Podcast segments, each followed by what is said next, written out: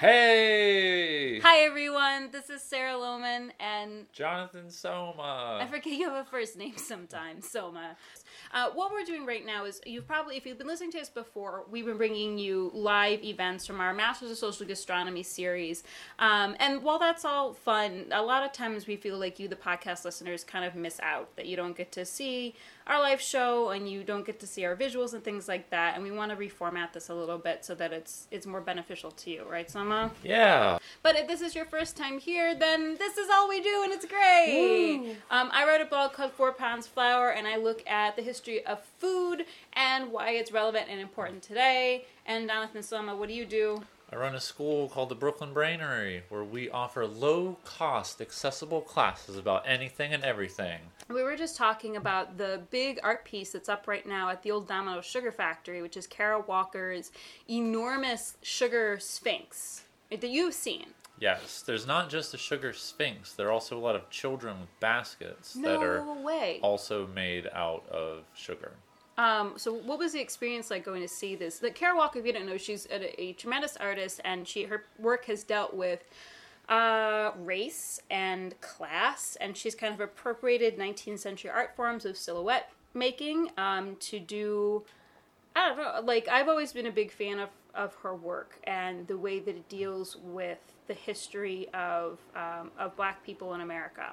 And this piece kind of looks at slave culture and how it's linked to the production of sugar, that we wouldn't be able to eat as much sweet stuff even in America today if not for, well, it's still pretty close to slavery how sugar is made today. So this piece kind of speaks to it. So you saw this thing in Brooklyn at an old sugar refinery. At an old sugar refinery. You go inside, and the whole place is covered in molasses. There's molasses everywhere. Like dripping from the walls? Like dripping from the walls. And you spend a lot of time trying to figure out if the molasses dripping from the walls is part of the piece, or if it is simply an old sugar factory with molasses dripping from the walls. And it is just an old molasses... No. Not a molasses factory. But yes. No, it's the walls are covered in sugar. It smells like sugar everywhere. Every single orifice has sugar in it. And supposedly, as far as I know, they did not plant sugar in the factory. There just happens to be sugar everywhere. And then what is the actual piece like? Big. It was amazing. It was fun. I actually personally liked the smaller sculptures. Mm-hmm. But it's all of these, I guess, children. They're cast out of sugar. And they're like hard candy sugar as opposed to sugar cube sugar. The big sphinx, yeah, it looks like a sugar cube. It looks like it's a big sugar cube. Sugar. And so these little sculptures, they're these kids. They're carrying these baskets, and then you look in the baskets, and they're full of like a sugar syrup, or just the syrup in general. I'm assuming it's sugar. And then there are like pieces of other children inside of the baskets cast out of sugar. It's horrifying and incredible. So this space that it's in is really fascinating. It's in the Domino Sugar Refinery that has been sitting on the East River right across from Lower Manhattan and in a fairly populous part of Brooklyn. And it's been there since the 1880s. And I think a little known fact about New York City is that New York, one of the reasons it became this economic powerhouse is through sugar refining. So over the next hour, I'm going to talk to you a little bit about the history of sugar and the history of sugar in New York. And then the second half of this hour, Soma is going to talk about, well, really why sugar began to die out in New York City. Because in the mid-20th century, it began to be replaced by artificial sweeteners. Are you talking about high fructose corn syrup? Yeah, so first it started to be replaced with artificial sweeteners, and then later high fructose corn syrup battled it. They fight a lot still, so it should be fun. But now, within the past decade, sugar sales are actually up again. But not to spoil it, but up is kind of a relative term, right? Because they fell a lot since like the 70s. So if that sounds interesting to you, then stay with us. Musical interlude. Okay, so before I talk about New York, do you want to know about a little bit about where sugar comes from in general? I'd love to know where sugar comes from. I'm not going to get into like the ultimate I mean, it came from Asia, blah, blah, blah, blah, blah. Right. If you want to know more about that, you can look into our candy podcast, which we did it was like one of our earlier couple of years ago. And I talked about the ancient origins of candy and sugar processing and things like that. You remember. No. You don't remember anything. But in America, we were getting our sugar in colonial days from the Caribbean. So Boston was a big part of the triangle trade, but New York was as well. So how about you explain what the triangle trade is? Because maybe some people didn't go to middle school. The triangle trade, of which we were one part. So the triangle trade, and actually you could probably help me too. It starts with slaves in Africa. Slaves, yes. The slaves go to the Caribbean because the slaves are needed for the manual labor to produce the sugar in the Caribbean. From the Caribbean, we get unrefined sugar or molasses, which comes up to Boston and New York, essentially to New England. New England produces rum. Rum goes to, it's actually more like a rectangle. Rum goes to Europe, and that gets sold and converted into money, which then goes to Africa to buy slaves. Right? That's more like a tetrahedron. It's not quite a triangle, to be honest with you. It's a polygon, some sort of polygon, to be honest. Yeah. So making sugar sucks. It's horrible, horrible labor, it really goes back to what Kara Walker is talking about. It was one of the industries, like cotton in the South, that it was really awful, and it really needed a lot of human hands. And unlike cotton in the South, which after the Civil War became industrialized, they invented machines to do the work. A lot of the sugarcane industry is still done by human hands. Do they have machines that can do that work for you? Not a lot. Like, when we talk about Puerto Rico, like, Puerto Rico's economy is still pretty effed. And it's because we're still forcing people to harvest and process cane, which means that people get employed for a very short amount of time, make a very small amount of money. And, I mean, you're going out there with swords, with machete to cut down sugar cane. The cane itself is very fibrous. It's like fiberglass and gets into your skin, and the leaves can cut you as well. So it's very physically difficult, not to mention that you're working with machetes, which get dull very quickly, and then you're putting machetes into your arms and legs. It's horrendous, horrible work. And beyond that, you're also burning the cane fields too, to get rid of a lot of the underbrush too, to get in there. So it's hot, it's humid, it's awful, awful, awful work. So step one is just cutting the cane down and kind of like trimming the cane itself. That gets loaded on the trucks, and that gets ground down. That process is a little bit more automated now. Traditionally, it would be horses or mules or oxen that would use grinders. It was really easy to get limbs caught in those grinders when you were operating them. And apparently there was always a hatchet kept by historically in case someone needed to amputate a limb. Oh, God. It just gets worse and worse.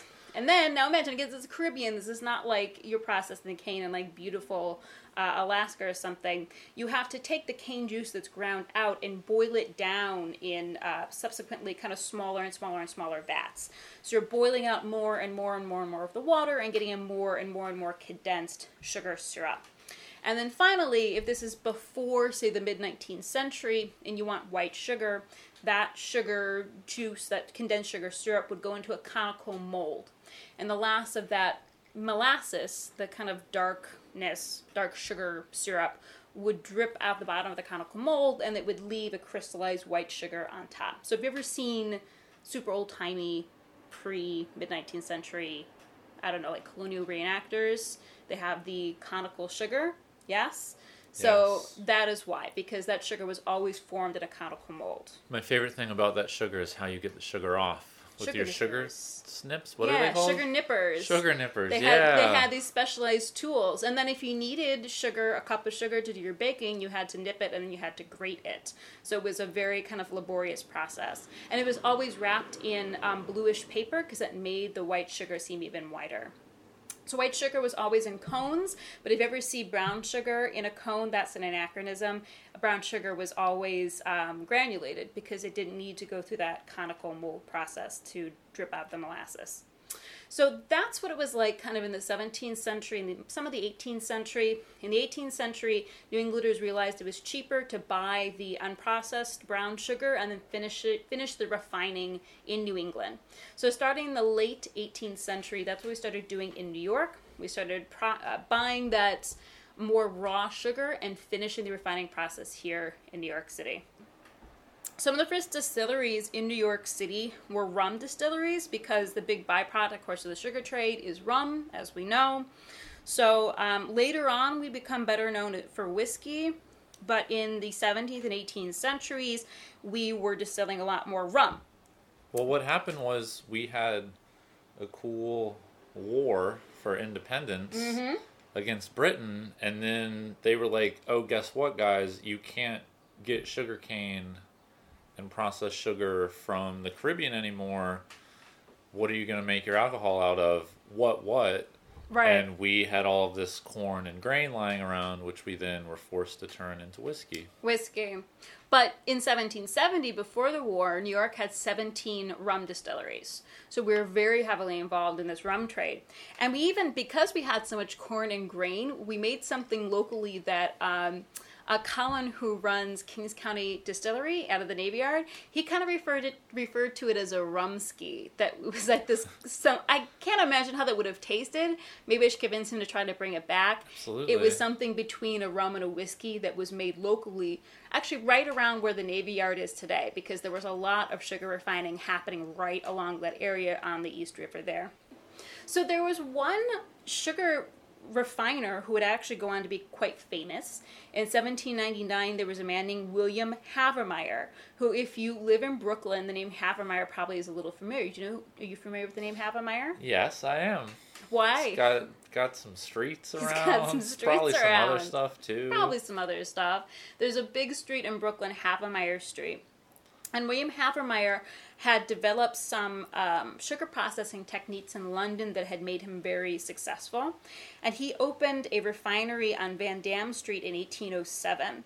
And this refinery that opened in 1807 would eventually become the Domino Sugar Refining Company. So Domino Sugar, in the yellow box available on your grocery store shelf, is one of the oldest continuously operating companies in the United States of America, which I think is quite amazing. His company starts in Manhattan on Van Dam Street. They eventually move to Brooklyn. They pass from brothers to fathers to sons. And in 1856 is when they moved to the Williamsburg waterfront, where the Domino Sugar Factory building remains to this day, although it's no longer operational. When they move in the mid-19th century, they mechanize a lot of their process and make it a lot more efficient, and really revolutionize it. One of the things that they do is they add what are called bone char filters. So bone char is made from ground animal bones. And as opposed to using conical molds and letting the molasses run out, they're actually running molten sugar through these bone char filters and taking out a lot of impurities. So it makes for a very clean, beautiful sugar. And they still do that today. That's why vegans can't necessarily eat sugar. Exactly, because it's using animal bones. However, what that meant for New York City in the 19th century is that bones are a big industry in New York. New York was actually better at recycling a lot of things in the 19th century than we are today. We didn't have organized trash pickup in New York, but there were legions of people that would collect recyclable materials from the street, including animal bones. So children and old women, to contribute to the family economy, would go and collect animal bones. You could also get things like metal or glass, and even cotton rags were turned into cotton rag paper. So we didn't have trash pickup, but a lot of the garbage on the street would get recycled and put back into the world in a different form, which is kind of incredible. Isn't there some story about how when a horse would die on the street, it would just lay there, and then people would pick it apart for its useful bits? Yeah, one of the reasons it laid there was because, I mean, there were so many horses in New York City. This is a huge digression, but it's so gross, too. I mean, imagine a horse dying today when it's 88 degrees and, like, 110% humidity. And then it's just going to sit there for, like, a week. Imagine that. And there's no public services assigned to come get that thing. Horrific. But at the same time, horses are exceedingly heavy. If it's your horse, you have no resources to move that thing. So it sits there until it rots for a little bit, which makes it easier to split up and move it. So then someone would come get it. And then the legend goes that Peter Cooper, who invented powdered gelatin, did a lot for the horse trade in New York City because you can get gelatin from horse bones, blah, blah, blah, so it goes. But things like, yeah, bone char and different industries did something for it too. And actually, the ASPCA was founded because of the number of horses that were being treated poorly in New York City who would just get sick and be worked to near death and be left in New York City. So they invented horse ambulances that would come and get them. I know! That's incredible! Incredible, and then nurse them back to health and, like, release them to pasture. Yeah. I'm gonna look this up right now while you keep talking. That's fine. So it's tremendous. And then, like, don't even get me started on horse poop in New York City. Automobiles were called saviors from horses because they didn't poop. So, bone char... Evaporators were a big thing because I mentioned way back in the beginning the sugar syrup was boiled off in open pans. Now they were done in closed pans with steam pipes, which meant less char, less caramelization. And then finally centrifuges were introduced, which spun out the molasses instead of letting it being dripped. That was all the middle of the 1850s. So in the 1880s is when some of the buildings that still exist on the site in Waynesburg on the East River were built and still exists. And this new refinery was called Colossal. It was called the greatest sugar refining center in the world. It was called the most striking object in the whole of Brooklyn's waterfront. And it was called, it said it was looked like a German castle. It was consolidated with several other sugar refineries on the waterfront and rebranded as Domino Sugar in 1902. This one plant in Brooklyn produced 3 million pounds of sugar a day in 1902. And by the end of the 19th century, it refined 98% of the sugar purchased in America, which is a pretty tremendous number. But I would say that that was probably the heyday, because by the middle of the 20th century, by World War II, it began to be supplanted by alternative sweeteners like high fructose corn syrup and artificial sweeteners, some of which were invented right next door in Brooklyn. And Soma is going to be talking a little bit more about that, aren't you, Soma? I'm going to talk about some stuff right now. So, saccharin was the first artificial sweetener that was made, and it was made in 1879. And so there were these two scientists, Ira Remsen and Constantine Fahlberg. So they're very, very Prussian men, I guess. And so they were working in a lab, and Fahlberg spilled something on his hand that they were working on. And then they went home to dinner separately. They didn't live together. And Fahlberg was eating dinner and accidentally tasted his hand, which seems strange that you would work in a chemical laboratory and not even wash your hands after going home before eating dinner. But it's lucky that he didn't, because he tasted something sweet. And so he immediately ran out, patented it, did not tell Ramsen he was doing this. And so till the end of days, Ramsen held a very big grudge against Fahlberg for keeping that from him. Yeah, his line was, Fahlberg is a scoundrel. It nauseates me to hear my name mentioned in the same breath with him. And so, yeah, but it's a really fun compound. Saccharin is 300 times sweeter than sucrose, normal table sugar, and it has 0 calories. So there are two kinds of sugar substitutes, rough categories. There are ones that are 0 calories, so they just pass right through your system without being digested. And then there are ones that are low calorie.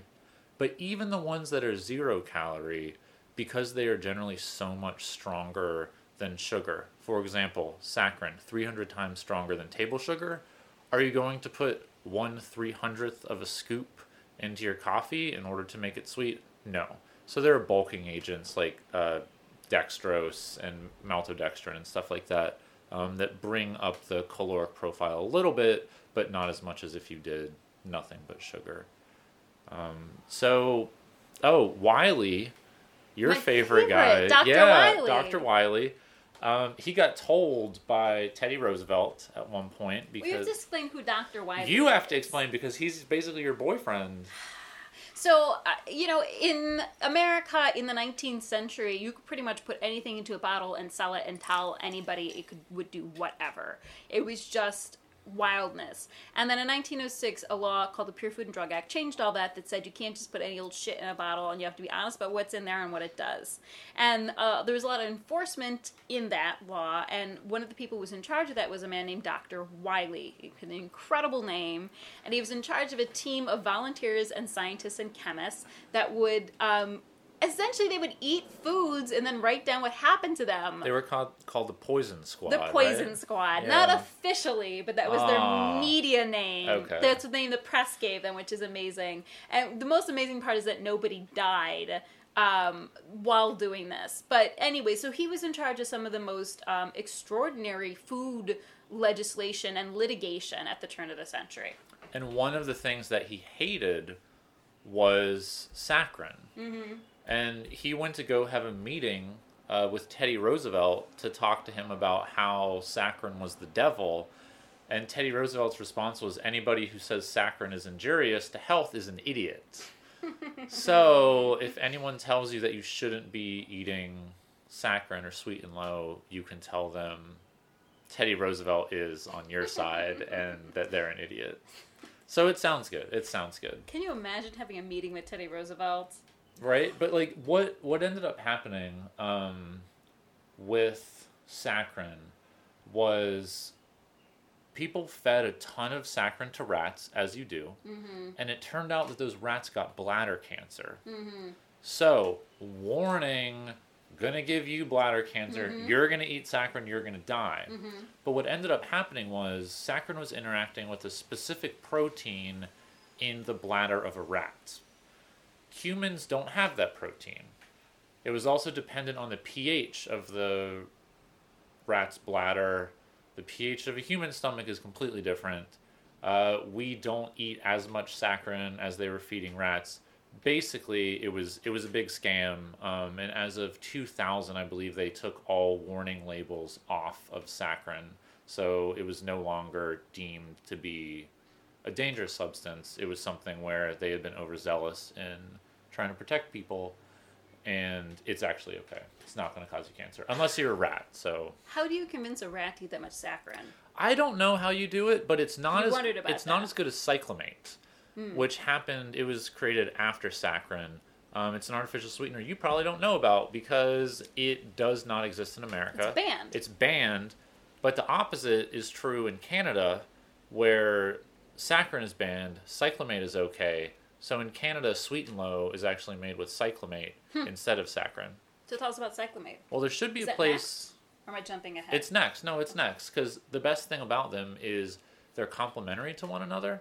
So saccharin has kind of a weird aftertaste, and cyclamate has kind of a weird aftertaste. But if you take them both at the same time, their aftertastes cancel each other out. And so it's just like a strong, wonderful sweetener. It's only like 30 times sweeter than sugar, but it's also 0 calorie. So everyone would love it. The way it was made is amazing. This guy named Michael Sveda in 1937, he was in a lab researching fever-reducing drugs. And as you do in 37, when you're a scientist, he's smoking a cigarette while he's doing this. And he gets some of a compound on his fingers, and then he picks up a cigarette and puts a cigarette in his mouth, and he realizes, this tastes sweet, this is amazing. And he decides, I have discovered a new artificial sweetener. But the Sugar Association thought, this is horrible, and they went out on a crusade to destroy cyclamate and saccharin's viability as a product. And one of the people, John Hickson, who was involved in this smear campaign against artificial sweeteners, later on went to work for big tobacco. So you know how much you can trust that guy. But the idea was that they did a study where it turned out that cyclamate caused cancer. Oh no, terrible. But when you break it down, they were feeding rats the amount of cyclamate where you would have to drink 800 diet sodas every day in order to get that much cyclamate in your body. So, I mean, if you're going to drink 800 diet sodas in a day, maybe you would have a problem, but I'm sure if you drank 800 non-diet sodas in a day, you would also have a problem. Dear organic chemists listening to this podcast, how often have you worked in a lab where you are just touching things and then licking your fingers? Because it seems like maybe if you do that more often, you will make all the discoveries in the world. Please answer in the comments below. So it seems like it would stop there because we already have two people who have tasted chemicals in a lab and discovered artificial sweeteners. But how about aspartame? Well, in 1965, James Schlatter was working on anti-ulcer drugs. He got stuff on his fingers and he tasted it and he thought, this tastes sweet, but he wasn't very sure, so he poured it into his coffee and then drank it on the spot. I mean, does this happen more often than we're aware of? Because my impression is you don't eat a lot of things when you're working in a lab. Maybe we are missing out on every scientific discovery possible because that is not what we were taught in high school. Just to skip ahead, sucralose, which is what Splenda is made out of, it was created. God, this is the best story. So in 1975, there were two people who were working on it. And one person was like a grad student who was from India, I believe. And then there was the head researcher. And they were working on insecticides.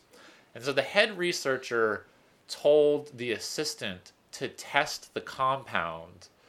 But he understood it as taste the compound, despite the fact that they were working on insecticides.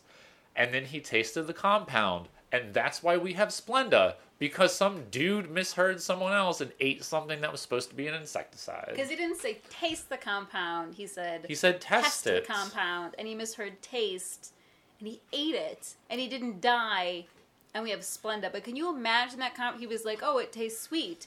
And then his advisor was like, wait, what? What did you just do? And it's incredible. It's just, if we just tasted more things, this is probably a bias in science where there's like hundreds of thousands of scientists dying every year by eating things they shouldn't eat. And these are just the lucky few that survived and actually got a good taste out of what they were testing. But it seems pretty incredible. It's just a bunch of mishaps that we really have any sort of artificial sweeteners at all. So the first one you talked about it before we move on to high fructose corn syrup. So saccharin. Okay, so it wasn't created here in Brooklyn, but saccharin is probably better known by its brand name Sweet'n Low, which was created here in Brooklyn. So there's a great book by the name of Sweet'n Low, I believe, all about the Eisenstadt family. And the Eisenstadts owned a diner outside of the Brooklyn Navy Yard, which was very, very, very busy during World War II. And business was waning after World War II. And the story goes that they were frustrated by the sugar bowls on their table, that they were always getting sticky from the humidity and flies and things like that. And they were trying to figure out what to do because the diner was failing as business was leaving, as people were getting laid off from the Navy Yard. And they had this idea of putting sugar into little packets. And Ben Eisenstadt, the diner owner, had worked in a teabagging factory. Why can't I say that without laughing? A teabagging factory when he was little, when he first immigrated to America. And he was like, if only I knew a way to put put sugar into small packets. And his wife was like, hey, stupid, remember when you worked in that teabagging factory? And so apparently he tinkered with the machine and figured out how to put the sugar into small bags. And the story goes, he went to Domino's and was like, hey, do you want to buy this machine? And Domino's was like, we're not interested. And then, like a month later, started putting sugar into their own packets. That's fucked up. I'm never buying Domino's sugar again, and I hope they knock down that building. I mean, this was all a very long time ago. I hold a grudge. So, but it all worked out in the end. So, I think he cried himself to sleep because he was a trusting guy and didn't do a non-disclosure. But then his wife was also apparently a chronic dieter, and she had the idea of marketing saccharin, again, formerly for just a medical crowd, to a dieting crowd.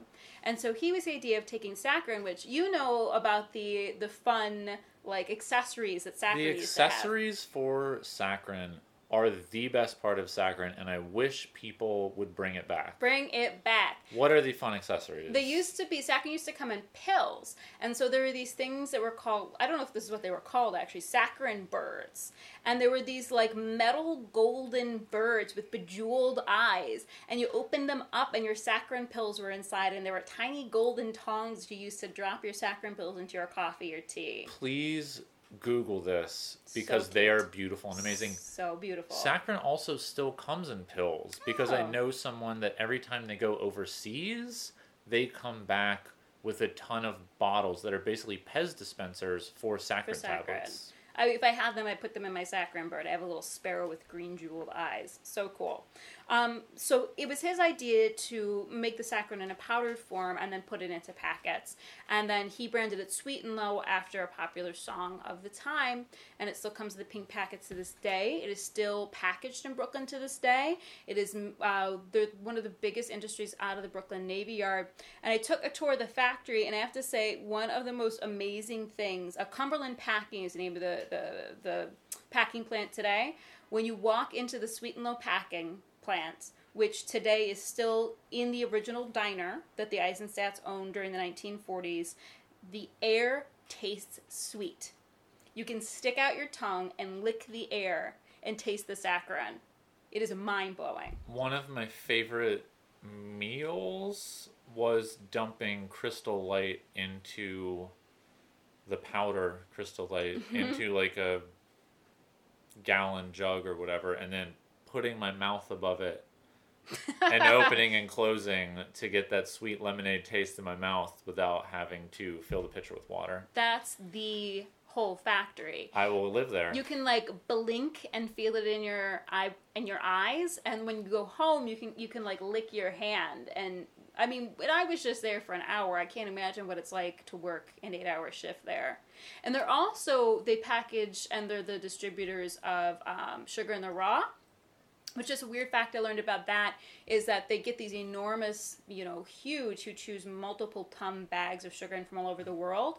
And wherever the sugar comes in from, Colombia or Hawaii, they then just package it straight from that, multiple ton bag of it. So every packet of Sugar in the Raw you get is like a single origin sugar. It's slightly different based on the climate and the soil of where it came from. So you can go to like the Starbucks on the Upper West Side and the Starbucks on the Lower East Side and get 2 packets of Sugar in the Raw, and it's going to taste slightly different based on where it came from internationally. Can I talk about Sugar in the Raw a little bit? Yeah, go ahead. All right. So I think that people like Sugar in the Raw. I do.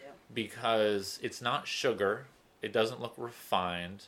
It comes in these big chunky crystals. You can't say it's not white sugar. It's not white sugar. So people look at that and it's like eating wheat bread, where you look at that and you're like, oh, it's healthier for me. It's healthier for me because it doesn't look as refined as white sugar. Right. And then they'll look at, say, the nutrition information where it says, I believe it has turbinado sugar has like 149 calories per quarter cup. And other sugar has like 200 calories per quarter cup. And they're like, oh my God, it's healthier. No, it's just really big crystals. And there's more space in that quarter cup. And it's still fucking sugar. And there's no difference between the two. There's a little bit of iron because it is brown sugar. But if you're getting most of your iron intake from Sugar in the Raw, probably you should reevaluate your diet. But it tastes delicious. And like you said, it's like a single origin. It's brown sugar. Brown sugar is fun. Honey, maple, brown sugar, white sugar. If you're dealing with a pure sucrose, you're dealing with a pure sucrose. You should be picking things based on flavor, but you should be understanding that you're consuming sugar at this point, and you should be choosing your calories wisely, because it doesn't matter whether it's refined or unrefined, you're having the same health effects regardless. The main sweetener that is supplanting cane sugar is high fructose corn syrup. And I feel like most people don't even understand what that is, or I don't even really know what the difference between corn syrup and high fructose corn syrup is. I'm going to have a lot of quizzing for you. I tried to buy high fructose corn syrup many times on the internet. You can't buy that as a consumer. You can't. I mean, maybe you can if you figure out some place and you like wink and nod. But as far as I can tell, you cannot buy high fructose corn syrup as a normal gel. Could you make it? If I bought corn syrup, could I take it home and turn it into high fructose corn syrup? Maybe through some sort of magic, using enzymes and magic powers, but I don't know. Okay, so tell me about it. All right. When you have table sugar, it's made out of sucrose. Pretty much everything that is sweet, generally, made out of sucrose. Sucrose is a disaccharide. Okay. Which means it's made up of two disaccharide sugar things. And so the two things that it's made up of are glucose and fructose. And those are both called monosaccharides. And when you have glucose is what our body uses for energy. Okay. Fructose, our body can use for energy, but it just takes a little bit extra effort for our body to process it into a state where we can use it. So a lot of fruits just have sucrose in them, but some of them do have high amounts of fructose. For example, apples have twice as much fructose as sucrose, whereas apricots have 10 times more sucrose than fructose. So sucrose contains fructose, but you can also, but a fruit can contain both sucrose and fructose. Yes. Okay. Yes. And generally, once you start to digest sucrose, it splits into glucose and fructose. So in the end, it's basically the same if you have them apart or together, but fruits do have fructose in them in addition to the fructose that's already inside of the sucrose. And so the reason why we like eating things like apples is if you went outside and you picked up an apple and you started to eat it, and then you went outside and you picked up some dirt and you started to eat it, one of those is healthier for you. An apple is slightly healthier than dirt, and things tasting good is the way that our body signals, yes, this is healthy for you, please keep eating it. The reason why we like to eat fruit is because fruit is healthy for us, and we need the energy that is contained in those sugars in order to function. We do not need whatever is in dirt to function. We do not need to eat mud to function, which is why mud does not taste good. The sucrose is energy for our body. It's a carbohydrate. And the glucose is energy for our brain specifically. Our brain needs it to function. Yeah, I think everything needs glucose. But yeah, our brain does use glucose all the time. Specifically. Specifically, yes. And so once you take in sucrose or fructose or whatever, you have to process a little bit. Maybe you split the sucrose into a glucose and a fructose. Then the fructose gets extra processed in order to turn it into something our body can use, like a glucose. So then on the other end, instead of things that taste good, you have polysaccharides, which are made up of long chains of glucose and fructose and all of that. And polysaccharide is basically like a starch. Things that don't taste sweet but contain energy. They take a lot of work to break down, which is why our body doesn't really care about them enough to make them taste sweet. But, fun experiment, if you get a saltine cracker and you brush off some of the salt, then you put it in your mouth and you just let it sit there, it's not going to taste sweet because it's a polysaccharide, it's starch, doesn't taste that great. But as you let it sit there, in your saliva are enzymes that will break down polysaccharides. And imagine a polysaccharide is just a long, long string of monosaccharides. So you have your glucose, you have your fructose, you have all that.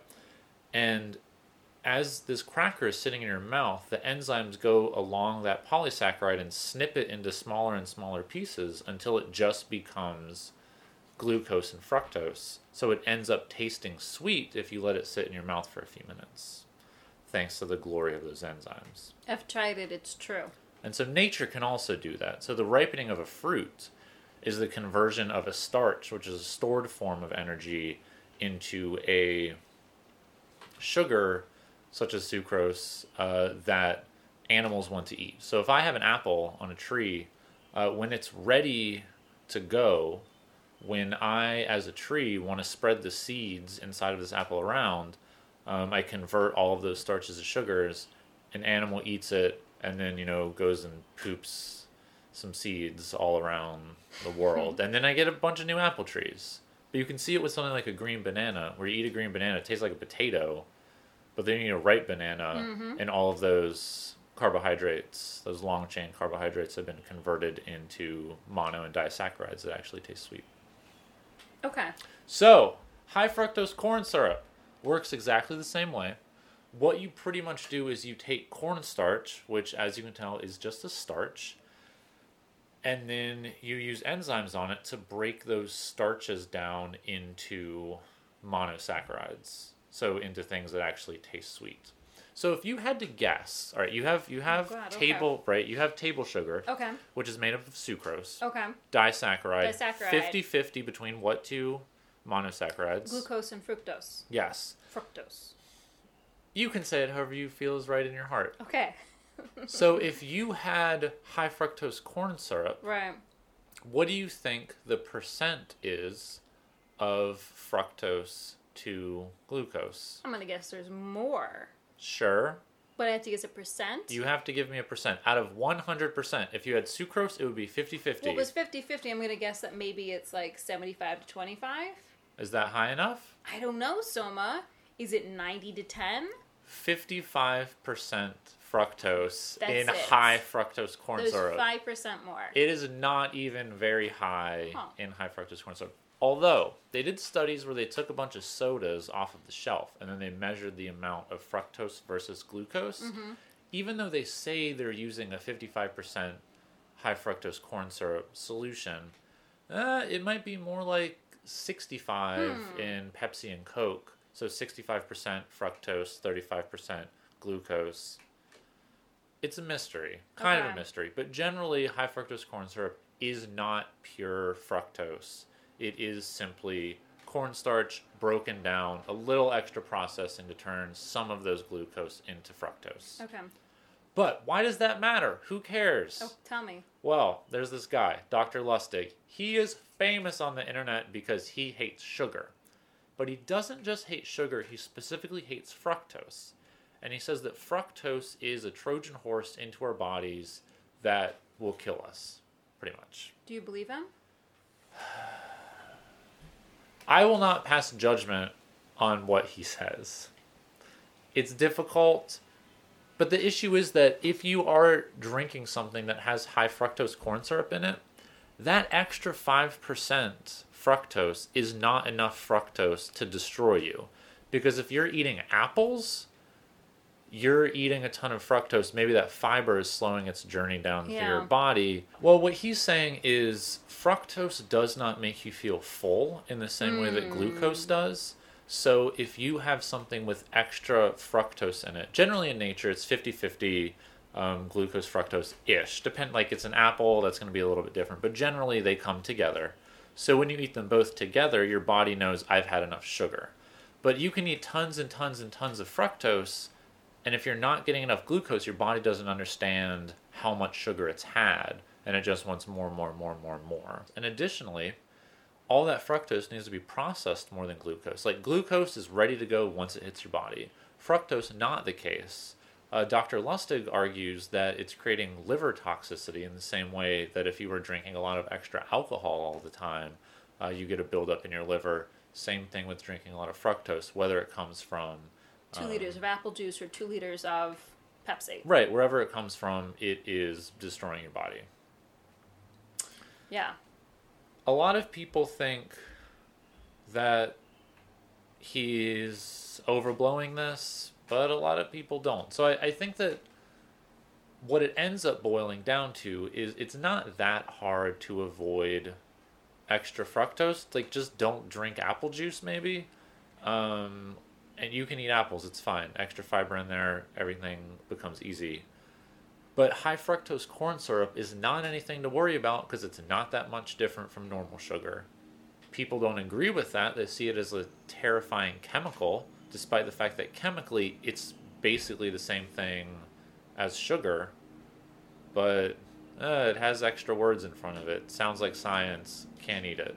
High fructose corn syrup is one of the things that killed the cane sugar industry, which means that about 10 years ago, the Domino Sugar factory in Williamsburg shut down. It went through a lot of different owners, a lot of people were laid off. A decade ago, it shut down. And it's been abandoned since then because it's been difficult to find developers who can deliver an effective plan that's approved by the city and by the neighborhood. It's right there on the waterfront, and the first plan that was put forward was called Architecturally Offensive. It was so bad. Which, to me, just looked like every other building in New York City, so I don't know what the big deal was. But I guess the big thing was it was blocking views of Manhattan for the people who lived in that area of Williamsburg. The area was then bought by Two Trees, which are the real estate giants who essentially created the neighborhood of Dumbo, if you're familiar with the world of Brooklyn real estate. And their plan invokes the skylines of Shanghai and Dubai. It's got these postmodernist towers that are very large but have these kind of loopholes in the middle, these keyholes, so you can actually look through and see the Manhattan skyline. There are a couple, actually there's just one building, the 1887 refinery, that is historically landmarked. So that building is going to be offices. They're trying to gear it towards small businesses, even maybe some artist studios, things like that. They want to make a lot of commercial space for offices, as well as residential spaces. What's sad about the whole thing, it is going to be developed into condos. It's going to follow suit with what New York City has been for the past decade. I just read this report out of our new mayor's office that rents in New York City, have you heard this? No. Rents in New York have gone up by 50% in the past 10 years. Incomes have gone down by 5%. Youch. Youch. So we have been this residential, like, it keeps moving forward at this tremendous pace. What's sad is that there's only one structure that is being saved. Everything else can be razed at will. Which is sad. It's been a part of the waterfront for a very long time. And the thing I'm most sad about is that there's this mid-20th century building, which no one else seems to care about. You're so sad about this building. I don't even remember what it does anymore. I think it's one of the refinery buildings, and it's already mostly gone. What I loved about it is this really tall building has a domino sign on top of it, and the sign is going to be saved and moved to the refinery house. But the top of it was the office buildings, and the glass at the top of this huge building was all these different shades of blue to kind of go with the yellow of the Domino's packaging, and all the glass has already been taken out. It's gone. So right now is probably your last and only chance to see the inside of these structures before they're redeveloped. So if you get a chance to go there before it's closed, maybe it'll be extended, maybe it's not. Carpe diem. Now is the time. What have we learned today? What did we learn? High fructose corn syrup. Not so bad. Not so bad. Sugar in general. Everything in moderation. Kara Walker. Remind us of the past. The sugar trade's pretty miserable. It still exists. Yeah, it's not going anywhere. It's not going anywhere. Our sugar still comes from the same areas. Still pretty much brought to us by the same people. Although more of the process is mechanized, a lot of the harvest is not. This has been the Masters of Social Gastronomy podcast, and we'll be back in a couple weeks with more food and science and history. Thanks for listening.